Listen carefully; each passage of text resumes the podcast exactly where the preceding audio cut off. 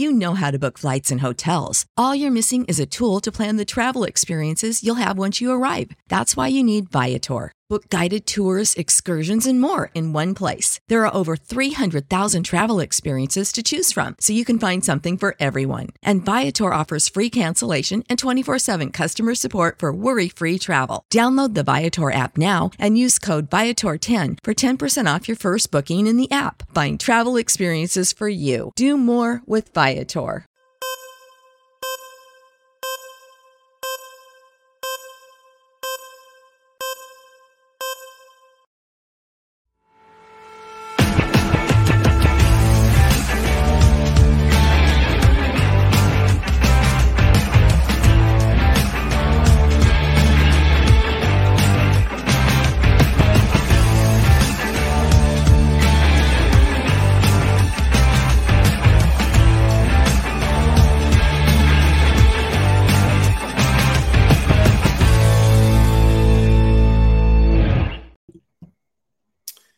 Could you guys hear the music in that open that just played?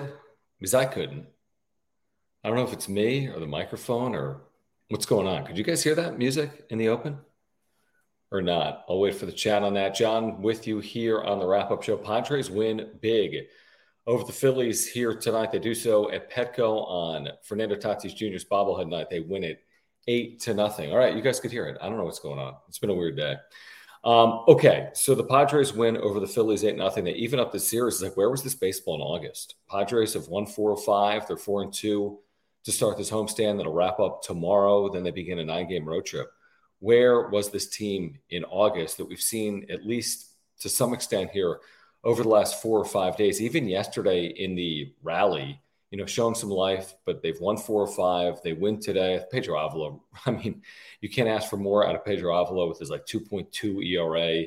Fernando Tatis Jr. hits his 23rd home run. Xander Bogaerts has 12 hits in his last five games. Is that right? I think he has 12 hits now. His last four or five games, he was four for four here tonight. So, you know, a lot of encouraging things here for the Padres who remain six and a half games out of a playoff spot who see their elimination number get lowered tonight because Cincinnati did win, I think, in walk off fashion over the Mariners. So the Padres have an elimination number of 16.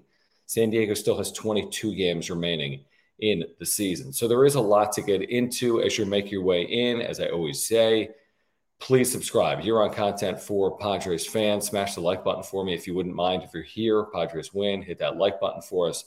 Please follow me on Twitter at John Schaefer. And thank you for the supers. Um, we really do appreciate your support of this channel. Thank you for the super chats. Click the dollar sign below the chat box. Again, click that dollar sign below the chat box. Whatever you want to talk about in the supers, we will get to. You can control the direction of the content, questions, concerns, comments, whatever you want to get off your chest. If you want to support the channel, thank you. You can click that dollar sign below the chat box. If you want to become a member of the channel, you can do so by clicking join down below. You'll get custom emojis and badges. So, um, you know, it's encouraging, is what it is. Um, it's unfortunately not making or breaking anything at this point. The Padres remain eight games under 500. But when you see, you know, Xander Bogaerts go four for four, hopefully he has a September like he had April. I mean, he's hitting 272 remarkably. Uh, Xander Bogaerts is on the season. Luis Campusano had three RBIs in this game um, as he's bounced back. Fernando Tatis Jr. got the Padres on the board on this. His Fernando Tatis Jr. bobblehead night hit a 431 foot home run, his 23rd of the year.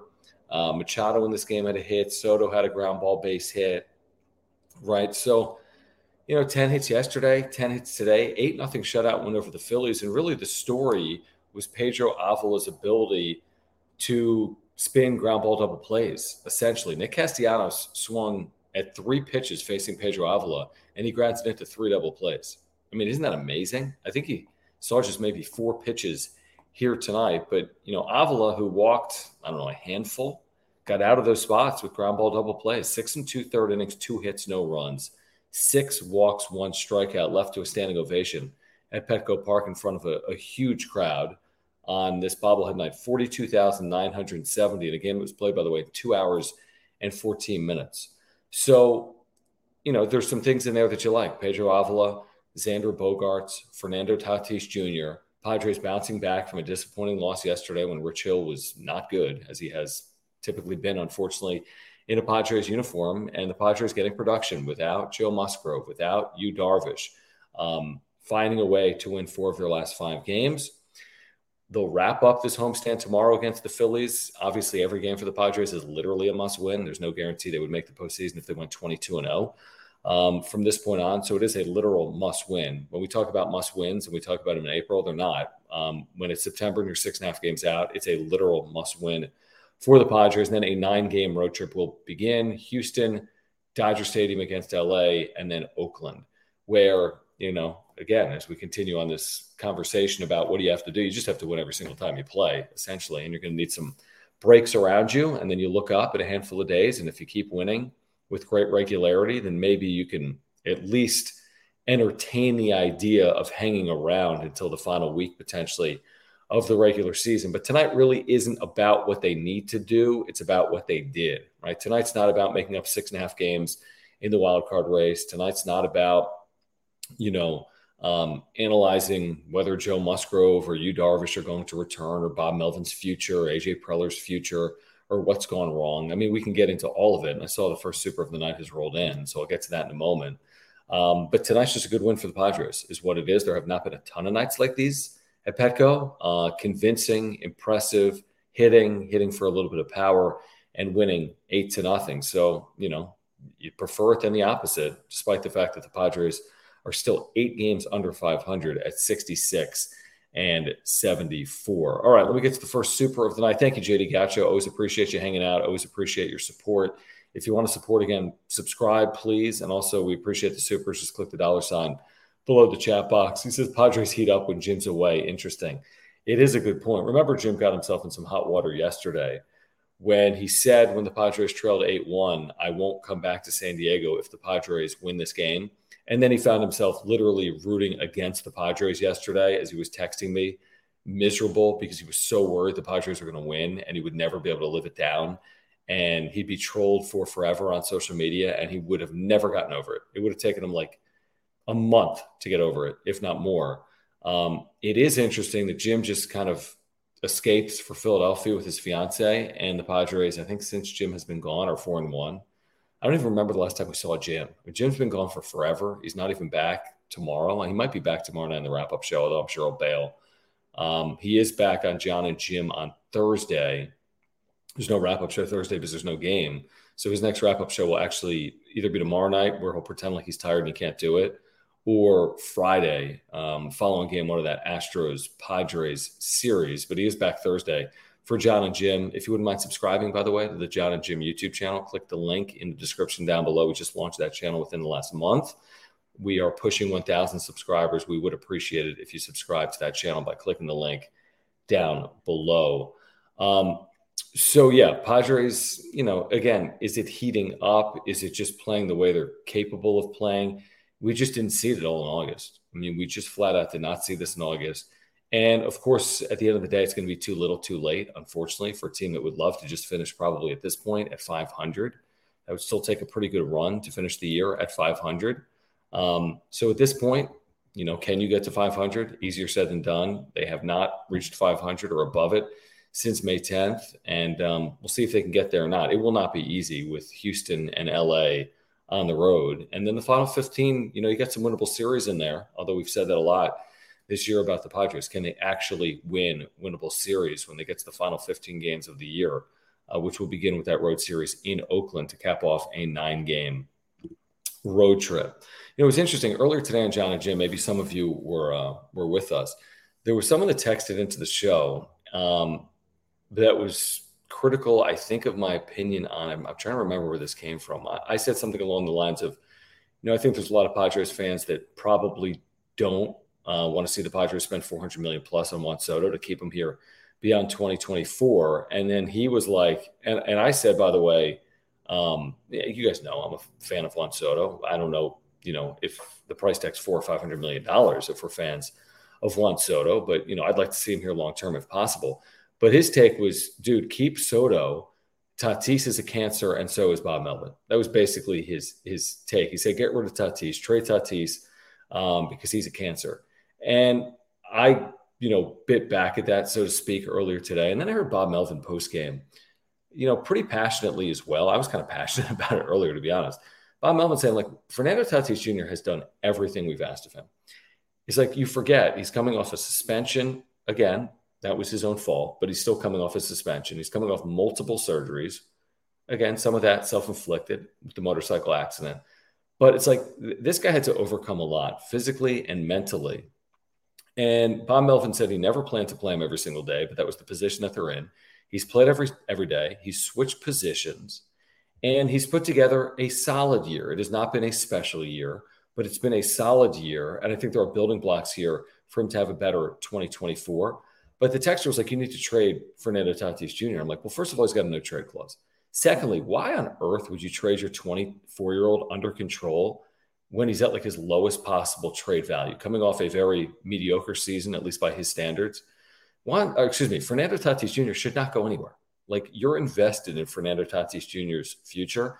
And I don't know if his 2024 is going to be like Ronald Acuna Jr.'s 2023, but look no further than Acuna's 2022 off injury, which was pedestrian like, at least for him. And now he's the MVP of the National League with this massive year. Fernando Tatis Jr., I don't know what the future holds. I'm not saying he's going to be an 1100 OPS player next year, but even if he's better, then all of a sudden you've got one of the better players in the National League. If his 800 OPS turns into a 900 OPS like Juan Soto is, ha- is having this year, and you can pair Soto and Tatis in 2024 with Tatis having a better year, then you're at least in a lot better shape. Fernando Tatis Jr. should not go anywhere. Fernando Tatis Jr. is not a cancer on this team. You can be critical, you can say he's made mistakes, but we're all entitled to learn from them. He made mistakes as a 22 and 23 year old. So did we. So did everyone. He just happened to be under a microscope.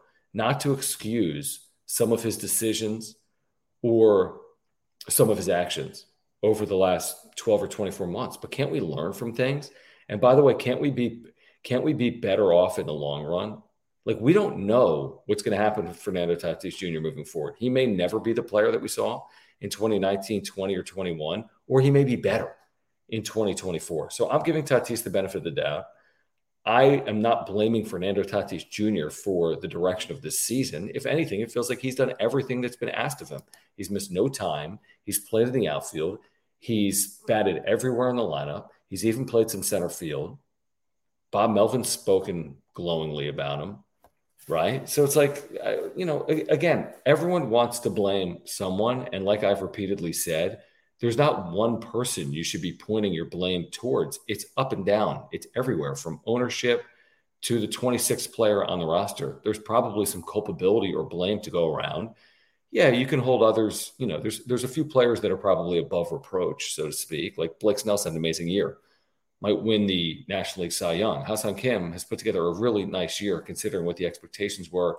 You've plugged him into the leadoff spot and he's contributed nearly every single day. And the truth is, Tatis, Soto, Machado, Bogaerts have struggled in clutch situations all year long. That's truthful and it's accurate. But it's not like it's only because of Tatis, or even it's only because of the big four. There's there's areas we could look at and we could discuss the areas where it's gone wrong. And it's across all parts of this team, from their bench to their lineup to their rotation to their bullpen, to their coaching staff, to their manager, to their general manager, to the owner. That's how you end up in a spot where you're 66 and 74. But to put a positive spin on it, I think there's a lot of positives in Fernando Tatis Jr.'s season. I really do.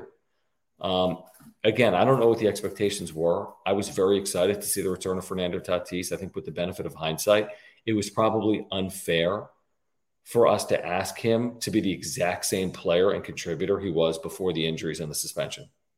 Like you were asking a lot there have been some low moments in there, although I think he's dealt with it all well, playing on the road, overcoming adversity, reactions from crowds to post a 798 OPS season, which is again solid, not spectacular, but better than Ha-Seong Kim's season, better than Manny Machado's season, better than Xander Bogaerts' season, basically better than everyone's season other than Juan Soto's for the Padres. 23 home runs. Again, not the number maybe you were expecting when the season started, although he did miss 20 games and there's still 20 games to go. He could finish high 20s. Still, potentially, he's capable of going on a run. He could hit six or seven home runs here in September or more, possibly. So, again, a long tangent to tell you that I'm still high on Fernando Tatis Jr. I would never sell low on Tatis. He's got a no trade clause. He's 24. And if I'm betting on futures, I'm betting on the futures of the 24 year olds, Tatis and Soto, before I'm betting on the futures of the 31 year olds in Machado and Bogaerts. And you're going to need Machado and Bogaerts, by the way, in 2024. And Bogaerts, to his credit, has played well here down the stretch. Manny Machado has not been healthy, obviously. He's DH, what, five consecutive games?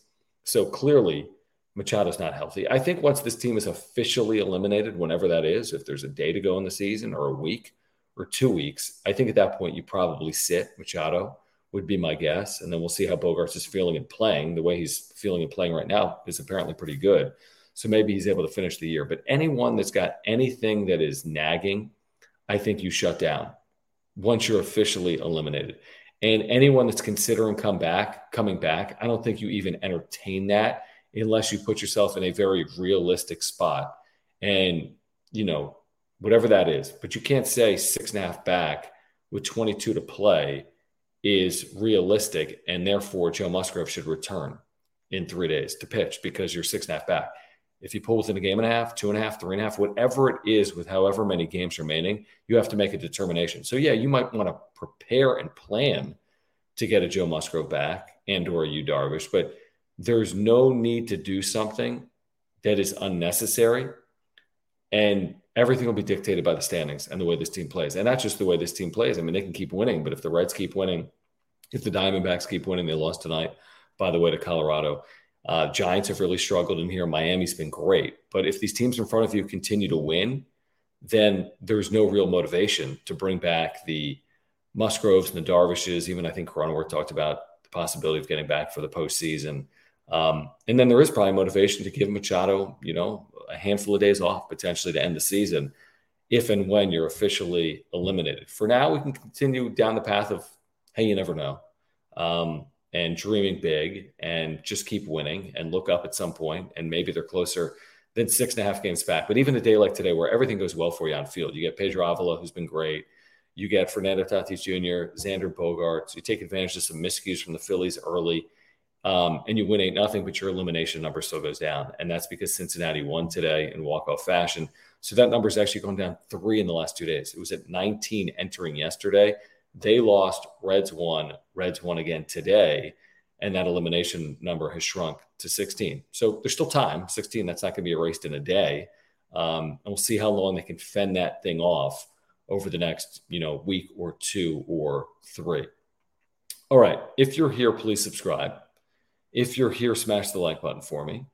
Follow me on Twitter at John Schaefer. Thank you for the supers. Click the dollar sign below the chat box if you want to contribute. Um, to the work. It's hard for me to really keep up with the chat when I'm doing these shows solo, by the way. So thank you guys. I'm not sure what's going on in the chat, but thank you guys for interacting and uh, conversing here tonight. Um, you know, a couple of other things here in this game. You know, Tom Cosgrove's had a great year. We don't talk a ton about the bullpen other than Josh Hader and Robert Suarez. Um, Cosgrove got the final out there the seventh inning. How about Pedro Avila leaving to a standing ovation in front of a sellout crowd on a September 5th night when the team is nine games under 500? Padres fans have been incredible. Padres fans have been simply incredible. It's just been unbelievable to watch. There are teams in similar spots that are drawing 15,000 people a night. There are teams with proud, rich histories like the St. Louis Cardinals that aren't drawing a lick right now. And the Padres have marketed well. And Padres fans have been incredibly supportive through what has been as disappointing of a year as you can possibly envision especially for you know hardcore fans that are you know consuming this day in and day out, like everyone that's here right now live or on replay. So it's been disheartening, but what's been heartening, if that's a word, has been Padres fans and the support that each and every one of you has shown over the course of the last five plus months. I mean, to see 43,000, I know it's a bobblehead night, but it's Tuesday night and there's 43,000 people there. And I don't know what it's going to be like tomorrow with the day game. It's a very good pitching matchup, by the way. Tomorrow, Wacha, Wheeler, great pitching matchup. 110 start. It won't be 43,000, but again, even 30,000 plus for a Wednesday, September 6th. I mean, we, we remember what it looked like in like 2017, 2018, when there were like 9,000 people in the ballpark. I think I went to an August game against the Phillies in 2017 And there were like 12,000 people there, maybe. And like it felt like 8,500 of them were Phillies fans. I mean, a lot has changed in a relatively short period of time. And the Padres at this point only have seven home games remaining tomorrow, then three against the Rockies and three against the Cardinals. Um, three of those seven games in a weekend. The final home series of the year, the Cardinals 22nd, 23rd, 24th. The other home series is a Monday, Tuesday, Wednesday against the Rockies. I don't know what that's going to look like, but I think there's at least one built in giveaway in there. So it's just been crazy. Um, and they got seven home games. Someone will have to do the math for me. I don't even know where they are right now in overall attendance, but they're passing that 3 million threshold, right? I'm pretty certain they are. I think they might pass the 3.1 million threshold. Someone's someone has to update us um, where the Padres are right now in attendance um, through tonight with seven. Do I have that right? now? there's seven home games remaining. Yeah, seven home games remaining. Ton of road games. Seven home games to 15 road games. After tomorrow, it's 15 on the road, six at home to finish for the Padres. So, you know, if there's a takeaway from this season, that is a positive. It's this incredibly loyal fan base. I don't know what it's going to mean for 2024. I don't know if we're going to see as many fans in 2024 based on the disappointment of 2023, but um, we could. I mean, again, with the with the marketing, with the promotions, with some of the stars on this team, if they get off to a good start, I think if they get off to a good start, um, there's definitely a possibility for them to, you know, potentially draw like they have here in 2023. Um, let's see here. Quan. Quan says, honest question Does Avila get a shot to be a starter next season? I mean, he's really taken advantage of this opportunity, has he not? I mean, who ever envisioned this for Pedro Avila? And I don't know. I guess there's a possibility because they're going to have some question marks when it comes to the rotation. Um, we'll wait on the health of Darvish and Musgrove to begin 2024. We'll wait on the futures of Michael Wacha and Seth Lugo with opt outs. And then from there, it's not like they've got a lot, you know, caked into the system. Of course, they can add via free agency, and there will be moves.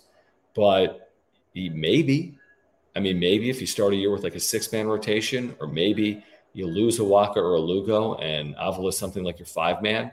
Can he replicate this? Can he do it from the get go? Will he have the ability to throw as many innings as required of a starter in 2024? I can't answer all that. But again, lost in a bad season are good moments and players that have emerged. Tom Cosgrove, Pedro Avila, Ha-Seong Kim, right? So there is some good, even though the overall result has not necessarily been good. Pedro, I don't even know if this what this means. I bet if this was a Philadelphia podcast, John would believe. Believe what? I don't even know what, what are you even talking about. I don't get it. So you can follow up. Uh, every so often, thank you for the super chat, guys. If you're here, thank you. Please subscribe. Thank you for the supers. Click the dollar sign below the chat box. I'll get to all of the super chats here tonight. And every so often says the team finally looks like they're having fun. Great point. I'm glad you segued there because it feels like once the pressure came off, you saw the Padres, at least to start the month over the last five days, play to their capability and ability. I mean, this is a team, and this continues here today that when they get out in front, they win a lot. And when they have multiple run leads or larger, they hold them. And you look at these four wins in the last five games, and they've had, I think, two four run wins, a five run win, and an eight run win. This is how the Padres win. This is why they have the fourth best run differential in the National League. Their run differential compared to everyone else vying for the third wild card right now in the NL is drastically better. Better than all the teams Cincinnati, Miami, San Francisco, whomever else is in there. I'm forgetting someone. But the Padres are running away with it in run differential, but it is not the indicator we were hoping it would be because what has held true all season is they'll beat someone 5 nothing and they'll lose 3 2. They'll beat someone 6 1 and they'll lose 4 2. I think they've lost eight consecutive games decided by two or less runs. They're 6 and 22 in one run games. They're 0 11 in extra innings. So those pressure situations have not benefited the Padres. Now, I'm with you. It kind of felt like once the season's determination was was final, like once we knew where this thing was headed and it's not to the postseason, it's almost like that relieved everything in that clubhouse. And they just decided, let's just play loose and free. Now, I don't know if we have enough of a sample size to say that, but if they finish September playing the way they've started September and they get to like 82 and 80 on the year, which would still be really good baseball, right? because they are 66 and 74. So to get to 82 and 80, they would have to finish 16 and 6, right? So play their best baseball of the year and then add the 4 and 1 run they're on right now and they would be 20 and 7 in their final 27 games to finish over 500 at 82 and 80 and you'll you'd probably say after that, man, I wish that they did it earlier. Man, how come they could play like that in September but not August or July? Um, and we'd be left scratching our heads and saying coulda, woulda, shoulda would be my guess if they're able to finish that way. But yeah, you're right. They look like they're having fun. Um, and it looks like the pressure's off right now. Does that change if they keep winning and put themselves back in a position where they're kind of quasi alive? I don't know. But for now, I guess we should just enjoy it because they're playing some of their best baseball of the year. Again, the sample size is not large. The sample size right now is um, is small. Obviously, the last five games, I don't think we can read too much into it, but you know, if five games turns into 10 or if 10 games turns into 15, um, I guess we can read into it more. Uh, let me see here, just trying to catch up in the chat. Stand by, guys. All right, let me get to this uh, super from Richard Flores. Richard, I appreciate it. Guys, thank you for hanging out. Thank you for the supers. You can just click that dollar sign below the chat box. Padres over the Phillies tonight in shutout fashion down at Petco 8 nothing. Uh, Richard, as he always says, is a Dodger fan. He says, Dodger fan here. I like Bob Melvin. It would be a Bush League move to show him the door. San Diego trades Tatis right after Dodgers DFA Benson Freeman. Agreed on that. Tatis isn't going anywhere. I don't know about Melvin. I don't know about his motivations. I don't know about the team's motivations. Um, I'm, you know, I would suspect that Bob Melvin, who has been a, you know, kind of a lifer, isn't in a position where he would, you know, by his own choice walk away. Although maybe this season has taken a, a toll on Melvin, the disappointment of this season. If Melvin doesn't go on his own, will the Padres force him out? Definitely a possibility. He's got one year left on his deal. Um, it would be somewhat surprising if he were back and he wasn't extended at least one additional year, although it does happen in today's baseball with managers entering quote unquote lame duck seasons. I don't think it's as impactful as it was uh, it was or seemed to be a handful of years ago. So I don't know what's going to happen with Bob Melvin. I really don't. I think he's handled the disappointment of this season well. Um, we had Annie Heilbrunn on today from the UT on John and Jim, and she kind of spoke to that point that like, what else could you ask of Bob? He's kind of um, managed gracefully considering the way the team has performed. You can be critical Bob Melvin. I have, but it's hard to be critical of the way he's interacted with the media um, during a really disappointing year. I think he's been a pros pro, to be honest with you. I know it's cliche, but I think he's handled it the right way. It hasn't worked out the way he would have wanted it to. And maybe he hasn't managed up to his capabilities. I mean, that's a possibility um, that we've discussed repeatedly here. So I don't know what happens. I don't. Does AJ Preller have the ability to hire another manager? Do the Padres um, run it back, so to speak, in 2024 and not make changes? Will they be able to do that? Will there be outcry from the organization or excuse me, from fans of the organization saying, hey, change is necessary based on the disappointment of this year? I, I don't really know. Um, but I think there's a lot of people that probably agree that there'll be frustrated if it's Melvin to go and that's the only move, the only real change that happens this offseason, right? If the front office stays intact and you move on from Bob Melvin, have you really changed your fortunes moving forward? I guess would be the question. If you are a Padres fan, but you know, I, I think there's a lot of Padres fans also that, that hold Bob Melvin accountable for the way this team has performed this year. So uh, I think there's probably two ways to look at it when it comes to Melvin. Um, a year ago, we were told that he's as good of a manager as there is in the game. And a year later, they may move on from him. Tells you all you need to know, really, about um, professional sports. All right. Thank you again, Richard. Let me get to this from JD Gacho. Thank you, JD Gacho. He says, I believe the embarrassment of 2023 will motivate them in 2024. Nobody likes having their pride hurt, especially pros. They'll be out for redemption. I, I mean, I'm as you know curious and excited about 2024 as anyone is it's one of those things that nobody really has a good feel for it. It's complete blank canvas. I don't think you feel overly great if they finish you know, like they are right now, eight games under 500 or something like that. And then you say, hey, we'll be better in 2024. Well, why will they be better in 2024? Even if they close with momentum and win, you know, meaningless quote unquote games in September, will people feel better if they finish at 80 and 82 or 82 and 80? Um, but there's something in there.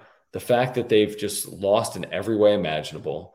They've been terrible in one run games. They've been awful in extra innings. Seemingly, they've done everything in their power to not win games that were very winnable. Maybe you just run it back, as stupid as that sounds, and play 162 again and get off to a better start and put yourself in a better spot. But what if that doesn't happen? And what if 2024 mirrors or looks similar to 2023? Well, at that point, you have wholesale changes. You'd have a complete change. You'd have a new manager, you'd have a new general manager, you'd have a completely new look to your organization if that happened in 2024. I just don't envision that you can. First of all, some people don't envision you can even do it right now in 2023 and get away with it, but you can't do it. I know you can't do it in 2023 and 2024 and get away with it. So, like, if 2023 wasn't a make or break year, then 2024 has to be a make or break year. You just can't spend $250 million in payroll and miss out on the postseason in back to back years. I mean, there's there's no way you can do that, and there's no way you can do that without holding someone in a high level accountable, and that's probably above the manager chair if this team misses out on the postseason in um, in 2024. All right, guys. While we have a moment, I do want to remind you about our title sponsor here on the wrap up show. That is my good friend and a big time supporter of the channel, Mark Nimitz at Farmers Insurance. As I've told you for years now, at this point. Mark is the title sponsor of the wrap up show. I've got three insurance policies with Mark life insurance picked up within the last year, homeowners insurance, I've had it for over two years, earthquake insurance that I've had for over two years as well. And then homeowners insurance came in handy last year when we had a flood, had to replace our flooring. We were out of our place for multiple weeks, and Mark took care of everything because he's a great insurance agent. You can take that from me. He's got great service and communication. He handled everything for me and my family. He saved us thousands of dollars. He saved us dozens and dozens of hours. So if you have any insurance need, Mark's a San Diegan, huge Padres fan, lifelong Padres fan. You can get a free quote online, okay, by clicking the link in the description down below. Or you can call him. He'll talk to you about the Padres and he'll get you a free quote over the phone, whatever it is auto, home, renter's life, earthquake, business, whatever your insurance needs are. The next time you have a renewal, before you just check renew or send that check back in, call Mark. He can save you $750 or more just by switching your insurance over to him. Call him if you need information on a renewal. Call him if you're looking for information on a new policy as well. Mark, thank you for your long-time support of the channel. And again, for our listeners and viewers, if you have any insurance need, take it from me. Call Mark Nimitz. Click that link in the description down below. All right. John Schaefer with you here on the wrap up show. Padres shut out the Phillies 8 0 on a Tuesday night down at Petco. They've got game three of the series, the rubber match, Wednesday at 110. Zack Wheeler. It's been very good 10 and 6 at 362. Michael Wacha, who's been better, 11 and 2 with a 2.85 ERA. All right, let me get back to these supers. And again, guys, thank you for subscribing and thank you for the super chats. You can click the dollar sign below the chat box. I'll get to every single super chat here tonight. Uh, Jason, thank you, man. Appreciate the super. He says winning is always better than losing, and let the chips fall where they may. Best Padres show on the tube. Uh, your baseball knowledge is top tier. Thank you, Jason. Really do appreciate that. When you do something like this each and every day, and someone says something like that, it means a lot. Really does, Jason. Um, this isn't always the easiest thing to do, especially when the team isn't playing great. And you can imagine uh, the complexities of trying to do a year-round nightly show married with a child. Not the easiest thing in the world to do, but I do appreciate you saying that. We're passionate about what we do. Uh, we do it for Padres fans. That's the only reason why we are here. Um, I appreciate you mentioning that about my baseball knowledge. It came up, um, you know, loving the sport and then spent 15 years um, calling professional baseball games in the minor leagues. So I got a lot of passion for baseball. You might not always agree with my opinions, but I do appreciate uh, the shout out there, Jason. That does seriously um, mean a lot. So I do appreciate that, really do. Um, you know, regarding the situation that the Padres are in, would anything be different if they won yesterday? Well, yes and no. And the reason I say that is, well, they'd be five and a half games out of a playoff spot. There'd still be 22 games to play. Their odds of making the postseason would still be incredibly low. But you'd have this belief in you that they overcame a hurdle. The hurdle being, well, they can't win four games in a row. They can't put together a long winning streak, right? And they just aren't capable of going on a run like they're going to need to go on to put some pressure on teams in front of them. That's the difference between winning and losing yesterday by losing yesterday, you kind of restart the clock. You know, hey, we still haven't won four in a row. Did you hear the stat? I mentioned it today on John and Jim. I didn't know it yesterday when we were talking about this. Everyone knows they're the only team that hasn't won four in a row this year. But listen to this incredible stat.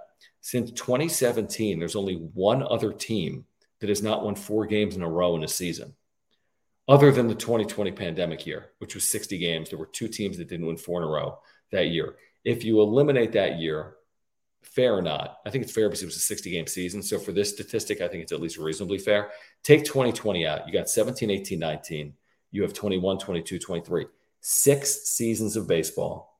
There are two teams that have failed to win four in a row in a season. I forget who the other team is, by the way. I should probably know that. But there are two teams that have yet to win four in a row in any season since 2017.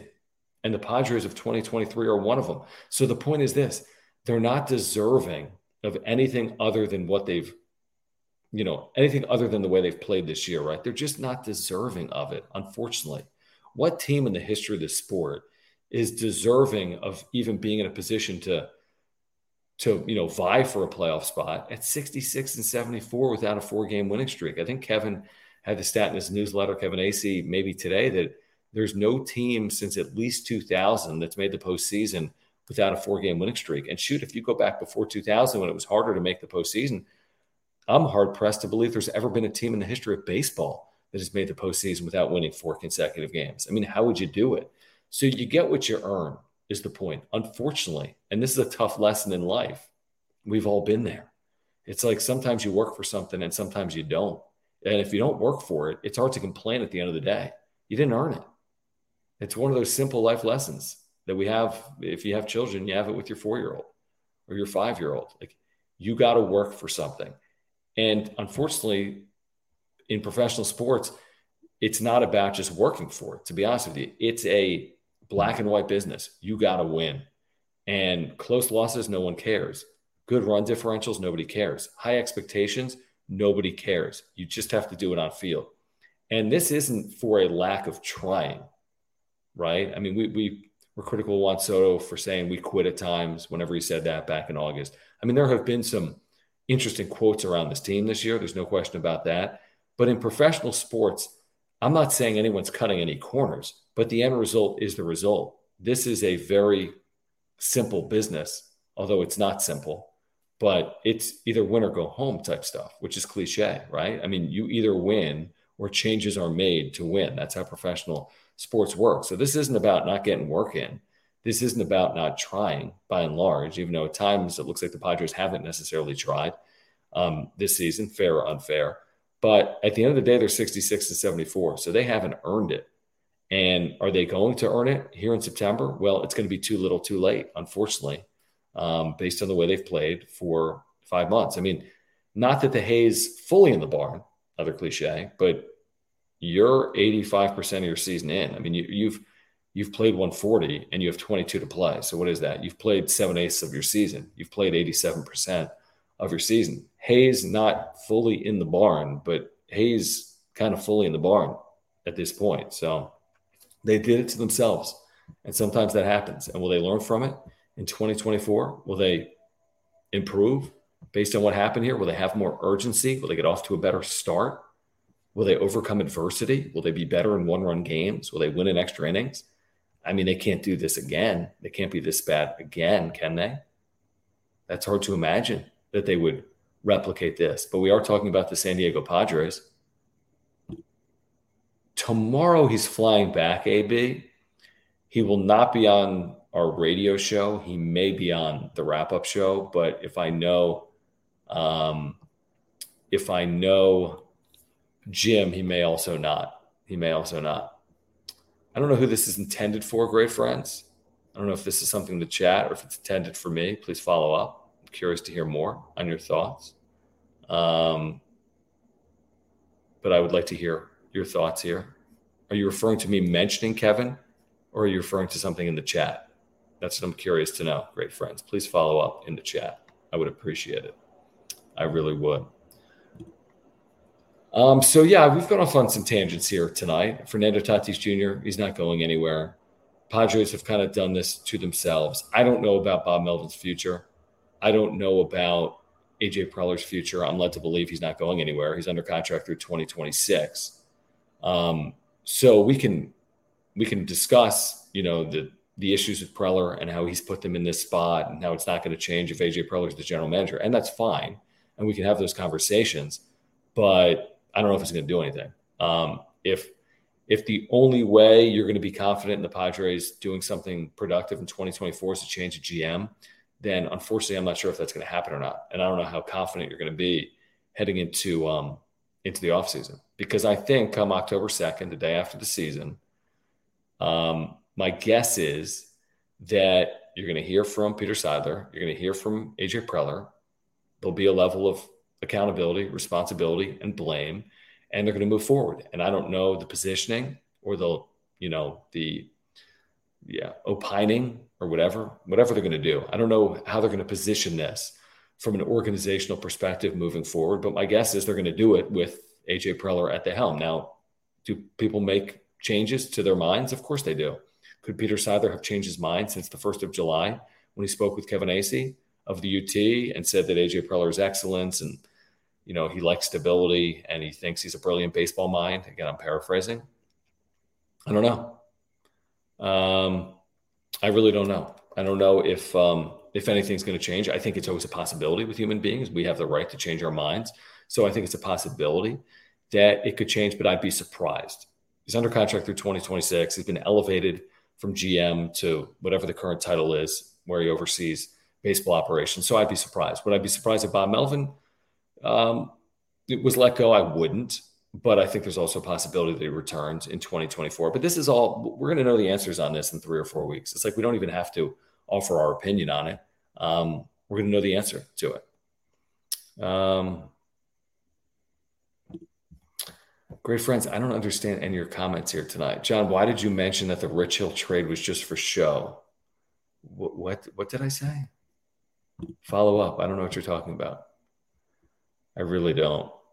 Chad, it's a good question. I mean, I'm not spending time in the clubhouse. I'm spending time with you guys.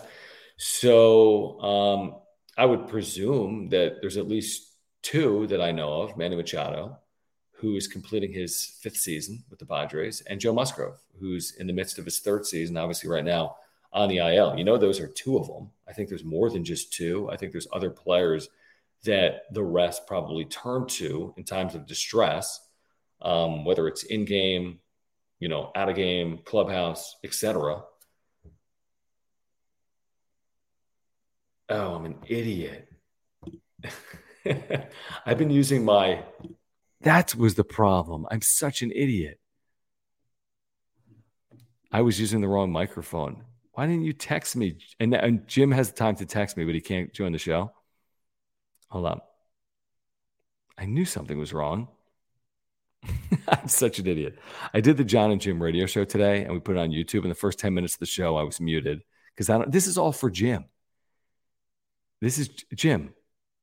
What do you mean you weren't watching? You're watching on replay? Get in here, you idiot. Who cares? I mean, if, if it's my computer audio, I think you guys could still hear. Why are you in bed watching this show at 118? Go to sleep. He just put he's going to sleep. I'm such an idiot. When it comes to technology, I'm an idiot. When it comes to life, Jim's an idiot. But when it comes to technology, I can absolutely be an idiot.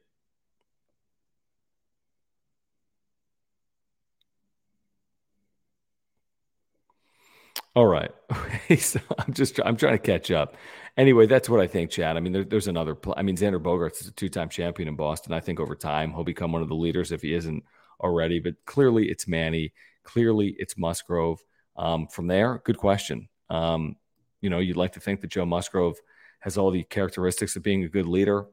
Manny Machado, um, uh, you know, I don't know. I, am not spending time around Manny Machado. Uh, obviously, there have been some reasons to believe he can lead. There's probably reasons to believe he can't. He's one of these players that when things are going well, he kind of, you know, I, I, think you just ride the hot hand with Manny Machado. But when things are going poorly, I think he can lead you in that direction as well. Just my speculation from the outside. Um, but those are clearly two of the leaders for the Padres. Clearly, Jim, stop bothering me. Although you kind of helped me. Does the, is the audio that much better now? Was the audio that bad? It must have been pretty bad, to be honest. Um, Carlos, here's the thing.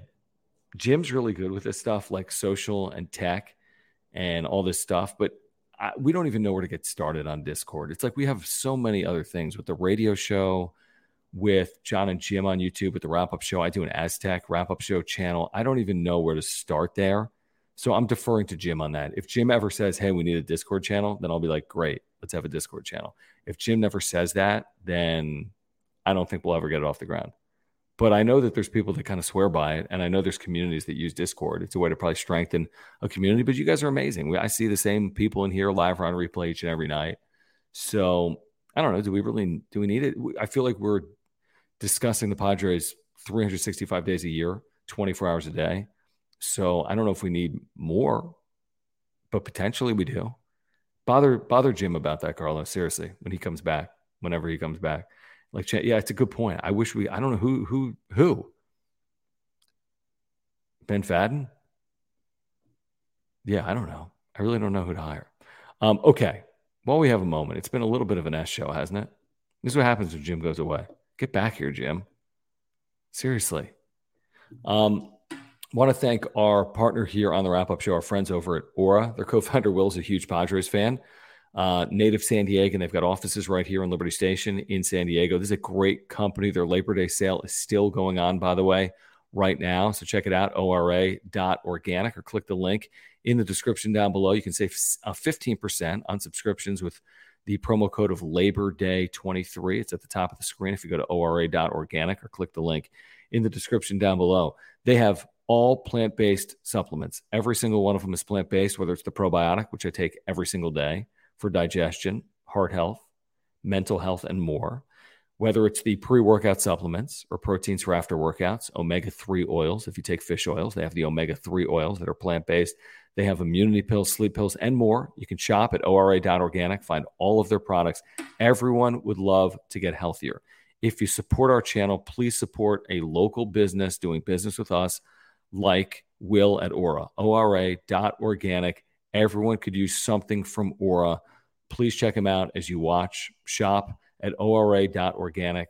Again, save 15% on subscriptions right now with the promo code Labor Day 23.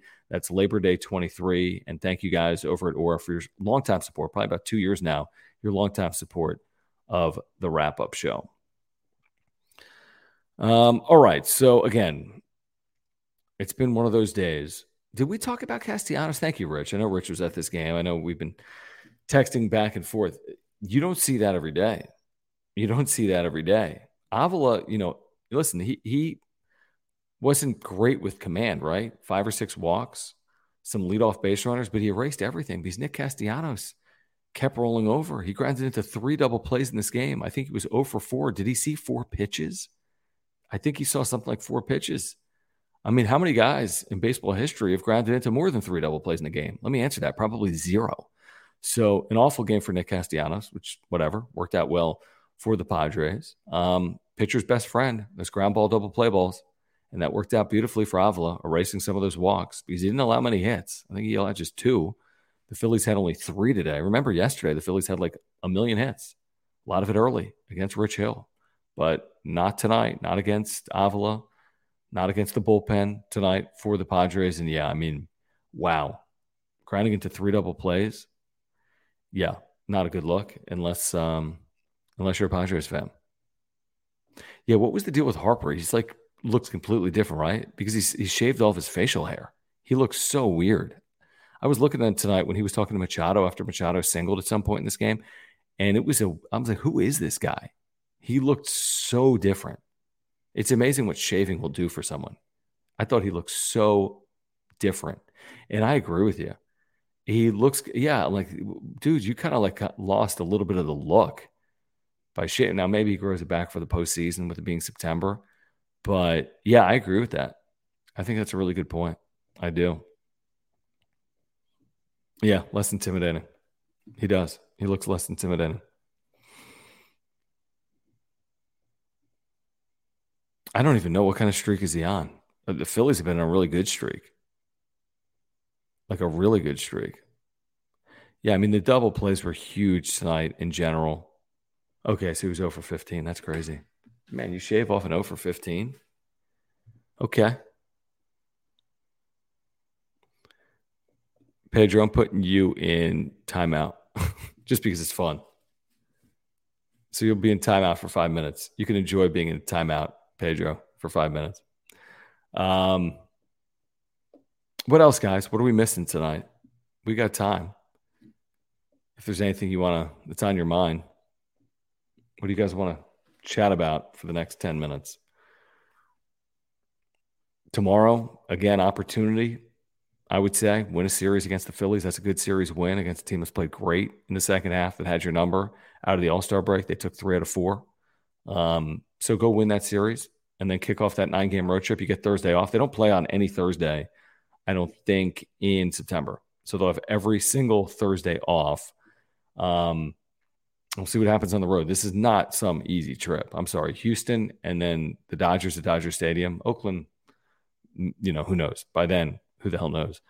But um, it's not an easy trip. It's not an easy trip. And it's impossible to ask them to be, you know, perfect or even near perfect on a trip like this. Can they play good baseball? I think that alone is what we should be asking for. You got to forget about the standings for a second because they're so far removed from them.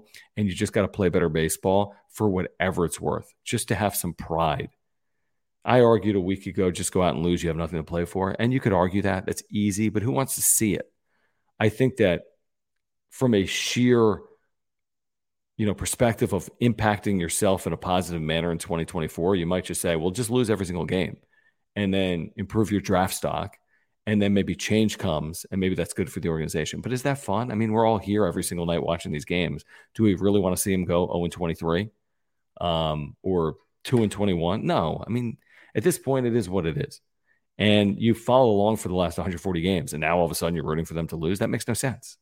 That absolutely makes no sense. So let's see what they can do. Let's see if they can win tomorrow. And let's go from there. I guess is the way I look at it. Um, great friends. No. Will you have a Mexican League wrap up show once the season is over? No. Does the Mexican League continue into October? I don't even know the answer to that. Um, if it did, I would consider it. No, I have three channels, which I feel like is enough. Wrap up show, John and Jim, Aztecs wrap up show, which is more of like a, a hobby at this point. The Aztec wrap up show, I'm only doing it like once a week, just getting it off the ground a couple of months ago started it. Um, haven't had a ton of content but i've been doing shows after aztec football games. I'll do it after aztec basketball games as well. I don't think my fourth channel would be on the mexican league. I think if anything someone suggested today if i did a fourth channel it would be like san diego's mls team. The problem with that is i know nothing about soccer. Nothing. Uh, jay quadra thank you man. Appreciate that. Um, yeah i mentioned it earlier today. You may have missed it here on the wrap-up show too. I spent like 10 minutes on it because Bob Melvin kind of doubled down on it tonight as well. He, he's like, what else are you going to ask of this guy? He's done everything we've asked of him. Has it been the greatest season in baseball history? No, but like, was that fair to ask him to have the greatest season in baseball history off a suspension and two, actually three surgeries, two body parts, shoulder and wrist, three surgeries and 800 OPS? He's been better than most players in the big leagues. Not all. And again, it hasn't been perfect. Okay. That's all right. Hopefully he's better in 2024, but he should literally go nowhere. The idea of moving Fernando Tatis Jr., which again will never happen with his no trade clause, and you'd never move him um, off a, you know, whatever low point. It's not even that low, but it, it's lower than he's been. Um, and he's owed a lot of money, and no, he's staying. And you want to reap the rewards of Fernando Tatis Jr. That's how I look at it. That's how I look at it. Um, what else, guys? Just looking at the chat here, trying to get caught up. Yeah, maybe a kombucha show. It's not a terrible idea. It's actually a pretty good one. It's a very good one. I don't even know, man. I I'm a vegetarian. I I don't know. I'm, I'm not motivated. You you guys know this if you've watched this show or listened to me and Jim. I'm not like a huge like foodie. I'm not motivated by food, which is very weird. Like Jim loves food. He loves the idea of going out to these beautiful restaurants and Michelin star this and celebrity chef that. I don't care. I just just give me something. If I'm hungry, I just want to eat. Um, I'm John. Bodybuilding? No, I don't think so. No, I don't want to go on the whole tangent here. I want to keep it to Padres because it's a Padres channel. But in the top 20 is the answer. But subscribe to my Aztecs wrap up show. Search for it on YouTube. Would appreciate it.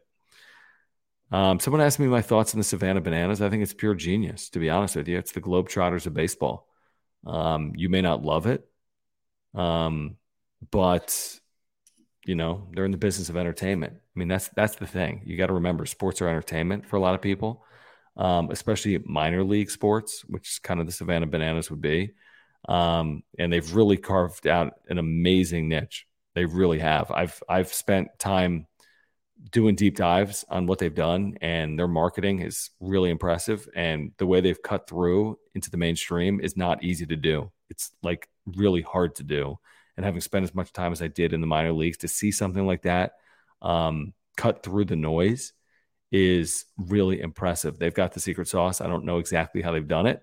Um, but the fact that they tour like the Globetrotters and they're always playing the same team, I think the Party Animals, very Globetrotters, Generals esque um, it's a show. It's a show, and they've been successful. And I think um, they've probably only scratched the surface of it. To be honest with you, I think they'll be more successful, potentially moving um, moving forward with it. Yeah, I Chad, I, I saw that they played in Elsinore, and they have huge crowds wherever they go. Like they're doing this world tour. It used to only be like in Savannah. They used to be a used to be a team in a in a I forget wooden bat league, a collegiate wooden bat. I don't even know who's on this team or where these players are coming from but they're essentially entertainers and performers that also like double as uh, as baseball players. And the the rules are fascinating. And if a fan catches a foul ball, it's an out, and the games can't take longer than two hours. Um, it's interesting. It really is. It's really um, interesting.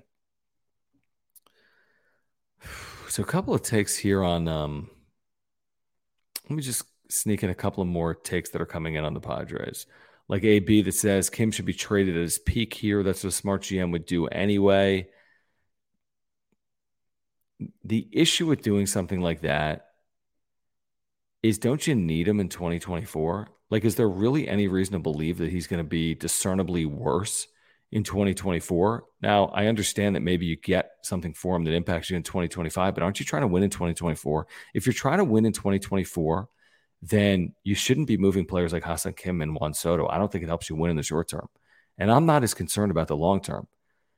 But if we're trying to win in 2024, and maybe we can argue if that's feasible or possible, then I'm trying to win with Ha-Seong Kim.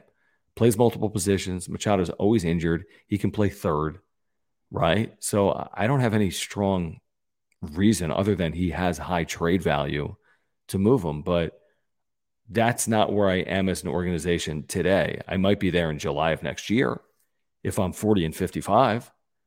But what if I'm 55 and 40? Then I want Ha-Seong Kim and I want Juan Soto, is the way I look at it. Um, Albert says that the Pedro Avila signing was a stroke of genius by AJ Preller. Maybe. Yeah, he's had a great year.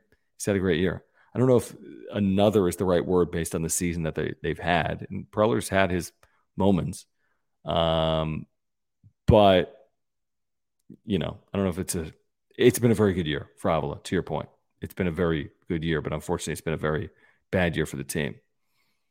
Um, hold on, a couple of more things. I'm just uh, trying to get through right now.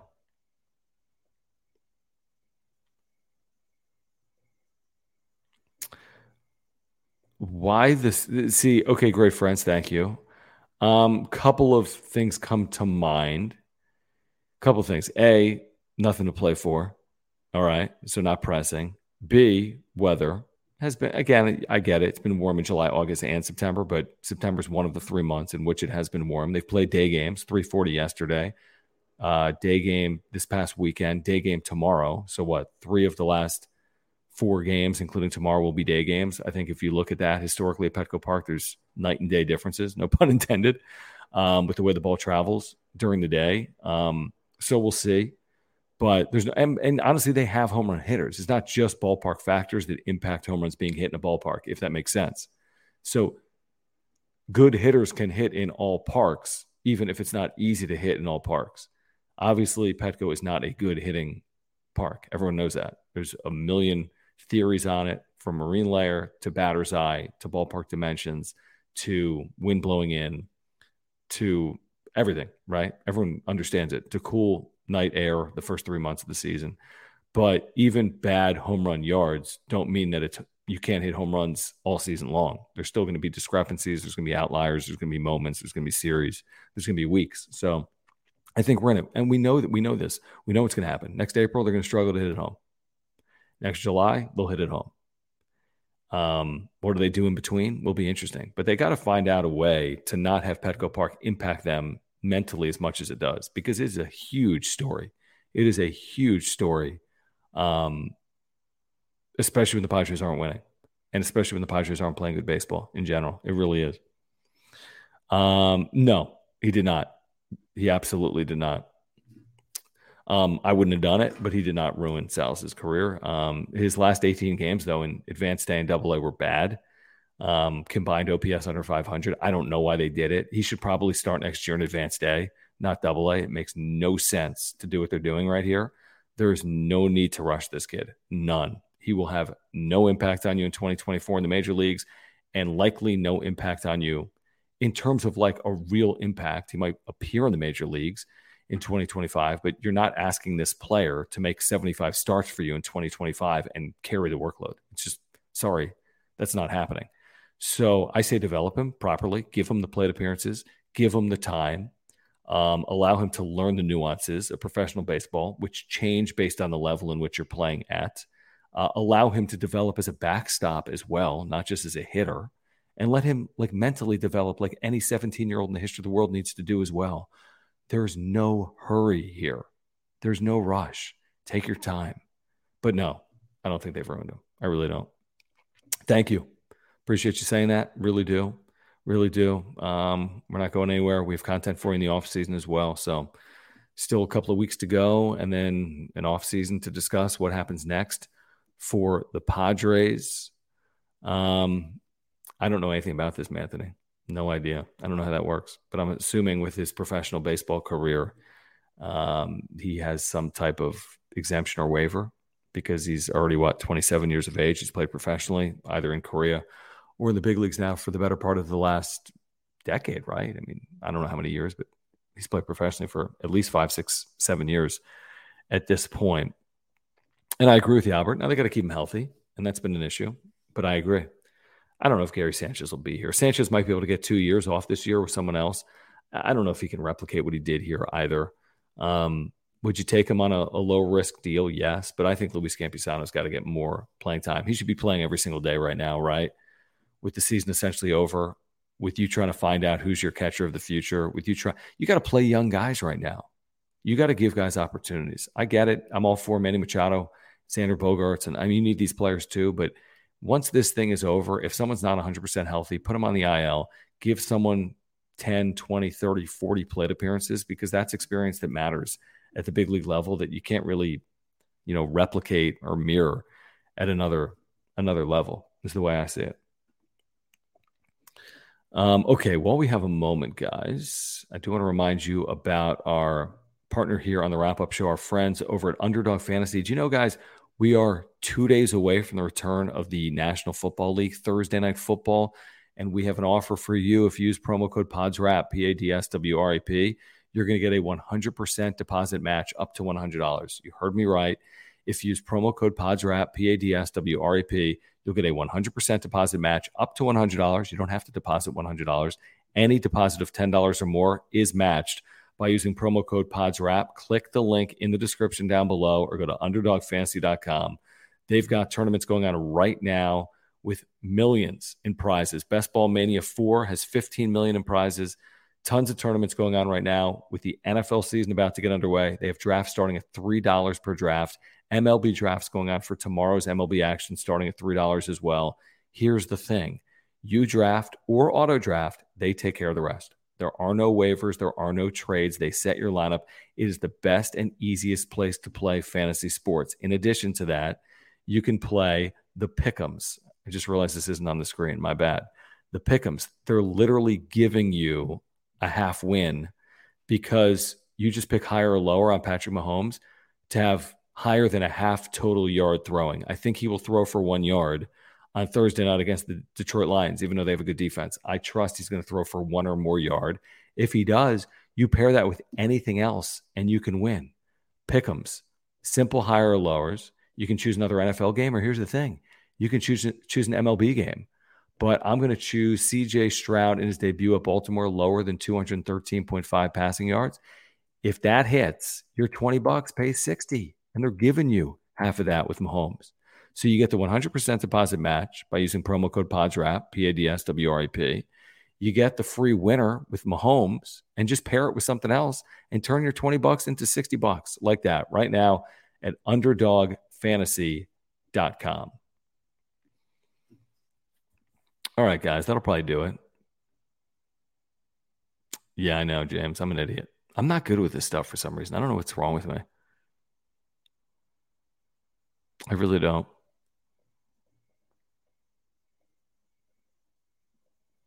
Just trying to see if I missed anything here late in the chat. I see a super just rolled in. I'll get to in one second. All right, let me get to this from uh, JD Gacho says uh, next time you're in Philly, go to 20th Street Pizza. I ate there in 2021. First time I ever had a vegan pizza. It was amazing. All right, nice tidbit, JD Gacho. I have. It has been a while. I'm actually going to be there in October for um, what's called an unveiling, a, a, year after a funeral. But um, I will be there in October. Um, I don't know if I will be in the city though. I'm there just briefly in the suburbs. So, but I appreciate that. I do. I really do. Uh, yeah, at least we fixed the mic. To your point, at least we fixed the mic. Um, okay, guys, I appreciate it. Again, if you're here, please subscribe here on Content for Padres fans. Would appreciate it if you subscribe to our brand new John and Jim channel as well by clicking the link in the description down below. We've got daily Padres content for you there um, each and every weekday from 3 to 6 p.m., including tomorrow right here on YouTube, also on San Diego Sports 760. Smash the like button for me. You can follow me on Twitter at John Schaefer. Thank you guys for the super thanks. Really do appreciate those. Saw one or two rolled in yesterday. So if you're here on replay, uh, if you support our work, thank you for those super thanks. Really does mean a lot. Please support our partners, Mark Nimitz at Farmers Insurance. If you have any insurance need, you know who to call. It's Mark. He's our title sponsor. He is a great, great insurance agent. He's got great service and communication. If you have, uh, if you want to get healthier, Ora, ORA organic. Their co-founder Will is also a San Diegan, like Mark. Check him out. Get healthier at ORA organic. And again, football season is here. UnderdogFantasy.com is the place to be playing, the best and easiest place to play fantasy sports. Use promo code PADSWRAP. That is P A D S W R A P. You will get a 100% deposit match up to $100. Again, 100% deposit match up to $100. Rich, I think so. With the 110 start, we'll see. Let's see how the game goes. I believe I'm going to do it. Jim's supposed to be back tomorrow night. You know he'll bail. Oh, it's been a long week. I've been away. I was at Wawa. I went to Philadelphia. I, I Aaron's tired. I'll be back Friday. So the plan is yes. The plan is yes, especially with no game on Thursday. I think the plan right now um, the plan is is yes. Pedro, just for you, just for you, you're going in timeout for the second time tonight, man. Pedro, timeout coming. All right, guys, appreciate it. Back tomorrow, John and Jim, three to six. Uh, talking Padres baseball, uh, recapping game three of this series. It'll be over by the time we get to the second hour of the show. We'll hear from Bob Melvin post game, and then we'll have a wrap up show for you tomorrow night. Thanks for hanging out. Padres win tonight, 8 0 over the Phillies. This has been the wrap up show.